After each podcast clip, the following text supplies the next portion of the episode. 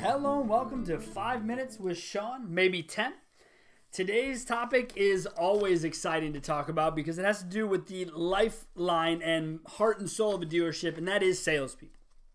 And the question, more importantly, about salespeople is do you go green pea or do you go veteran in the look to expand your floor, or not even in some cases to expand, just to fill? Bringing me to point number one it's hard to find salespeople in today's market. It's even harder to find great ones. Now, when I ran stores, I was always under the idea of developing my own talent. I'm a huge baseball nerd. Any of you who've listened have probably heard me make tons of references uh, over our time together. And so I believe in things to be a minor league. And so I, I take examples like um, when I'm working with a big group back in the day who had a BDC, we wanted to make the BDC the training ground. We wanted it to be a place where you'd hire the $12, $13, $14 an hour person. You'd bring them in the BDC and you'd work to develop them and train them to sell. You'd make sure in your interview they had those, you know, abilities and they were interested in that and all the desire and energy that goes along with it. But if it did fit, then the BDC is where they began. And I wonder, what do you guys think of that? Is the BDC the right place to start if you have one? Is it the right place to start any green pea? I tend to think it is. I really do. But even more so, kind of to that point, one thing that I know that we found to be most important, and I'm sure all of you find to be the most important, is if I'm going to bring in a new hire versus an established veteran, someone with a history of selling cars, do I have a solid enough training program to bring them in? Or will my training be like some of the people I've talked to in the past, which say, hey, hey, new sales guy, yeah, he's 21 years old, tons of energy, he's going to be great. Cool. What are you going to do to help him sell cars? Ah, he's going to watch some videos and he'll be on the floor in no time selling cars. Is that it? Well, yeah, sales managers sit with him. Some F&I guy will sit with him, talk to him about it. But yeah, that's it. Is there anything written down, documented, plans, or programs? No, Sean, we don't need that. We sell cars. It's not rocket science. I agree with that because I don't have a degree in rocket science, but I've been doing this for a long time. However, I disagree that you don't need it. You need it now more than ever. If you listen to everyone talk today, which can be annoying, and I'm sure I'm in that group, millennials uh, are all the rage. Right? And apparently, millennials need different categories of pats on the back along the way. So you got to be like a salesman one, then a salesman three, and a salesman five. Start signing kind of like almost Scientologyist kind of, where it's like you got to get to the next rank. Um, but if that's what you guys need to uh, feel better, then, then that's what we should give you if you want to come in to our wonderful industry because we want you here. Don't mistake my smartass remarks for not wanting you to be a part of this wonderful industry because I do, because I realize how hard it is to train. But I also realize that salesmen who've been doing it a long time, if they're store jumpers, that is a negative to guys in my position. So, any of you listening who are store jumpers and you wonder why you didn't get a gig at your last store that you were interviewed at, it's because you've been at five stores in three years. We're looking for longevity when we're interviewing for salespeople. We're looking for someone to stay behind us, right? Now, salesmen can quit and leave for various reasons, one of which is pay plans. So, if you don't have a solid pay plan, which by the way should vary amongst your sales staff. I don't care anybody says. I don't care how hard it is for anybody to get their heads wrapped around. You got a guy that's been there 10 years. You got a guy that's been there 10 months. Those two people had no business being paid the same amount. So knock it off. Seriously. Go listen to the Pay Plan podcast if you haven't already. But this is what I'm talking about. Stop with that. It, it, it's not all the same for everybody.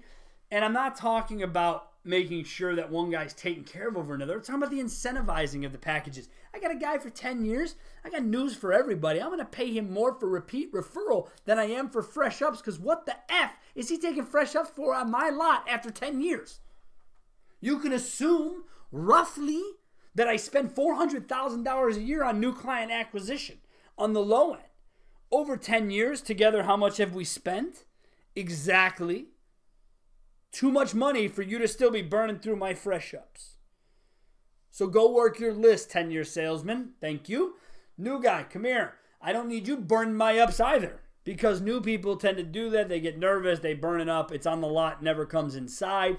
Anyone who's thinking about getting into car sales, lesson number one don't ever broom a lot up. Ever.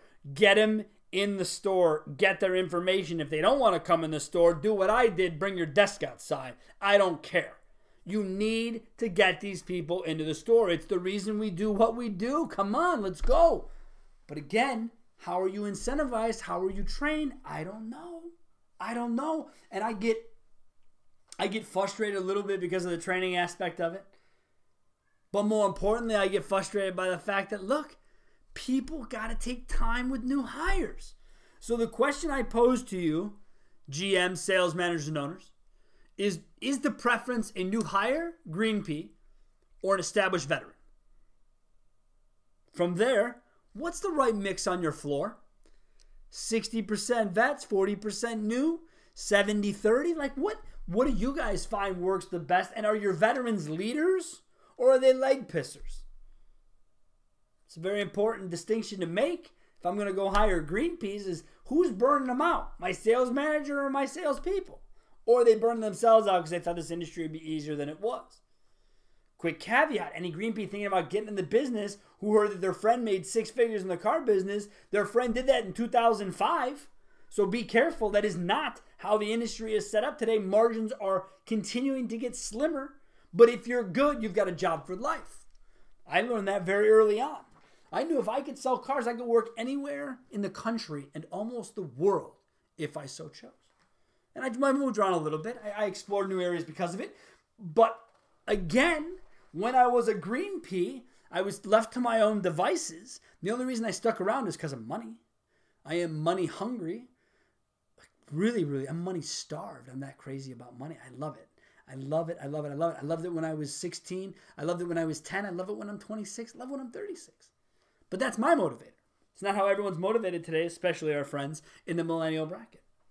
So, how do we get them to work for us? Well, we take our time, we train them, we act like we care. And I say act because in industry we can be a little pigheaded. We can be a little rough to deal with. But no, it's only because of the industry that we feel we have to do this. isn't necessary at all. So, dealers, GM, sales managers, let me leave you with this. When it comes time, do you prefer green peas or do you prefer veterans? Is your culture and your floor set up to bring on more green peas? And on top of that, do you have a training program to ensure these folks' success, to make sure that you don't continue to turn people over? Because one of the most expensive things in our industry, aside from wasting money on marketing, is turnover. That is a legitimate thing. And with margins getting smaller, sales getting lower, those things have to be dialed in and tightened up. And this is where we will do it. So, as always, I thank you for participating today. You can reach me at 262 278 0157. That is phone and text. You can email me, Sean, S E A N, at carbizdonebetter.com. You'll see me on LinkedIn once in a while. You'll never see me on Twitter or Facebook, but if you leave messages, they do get back to me, of which there have been very few.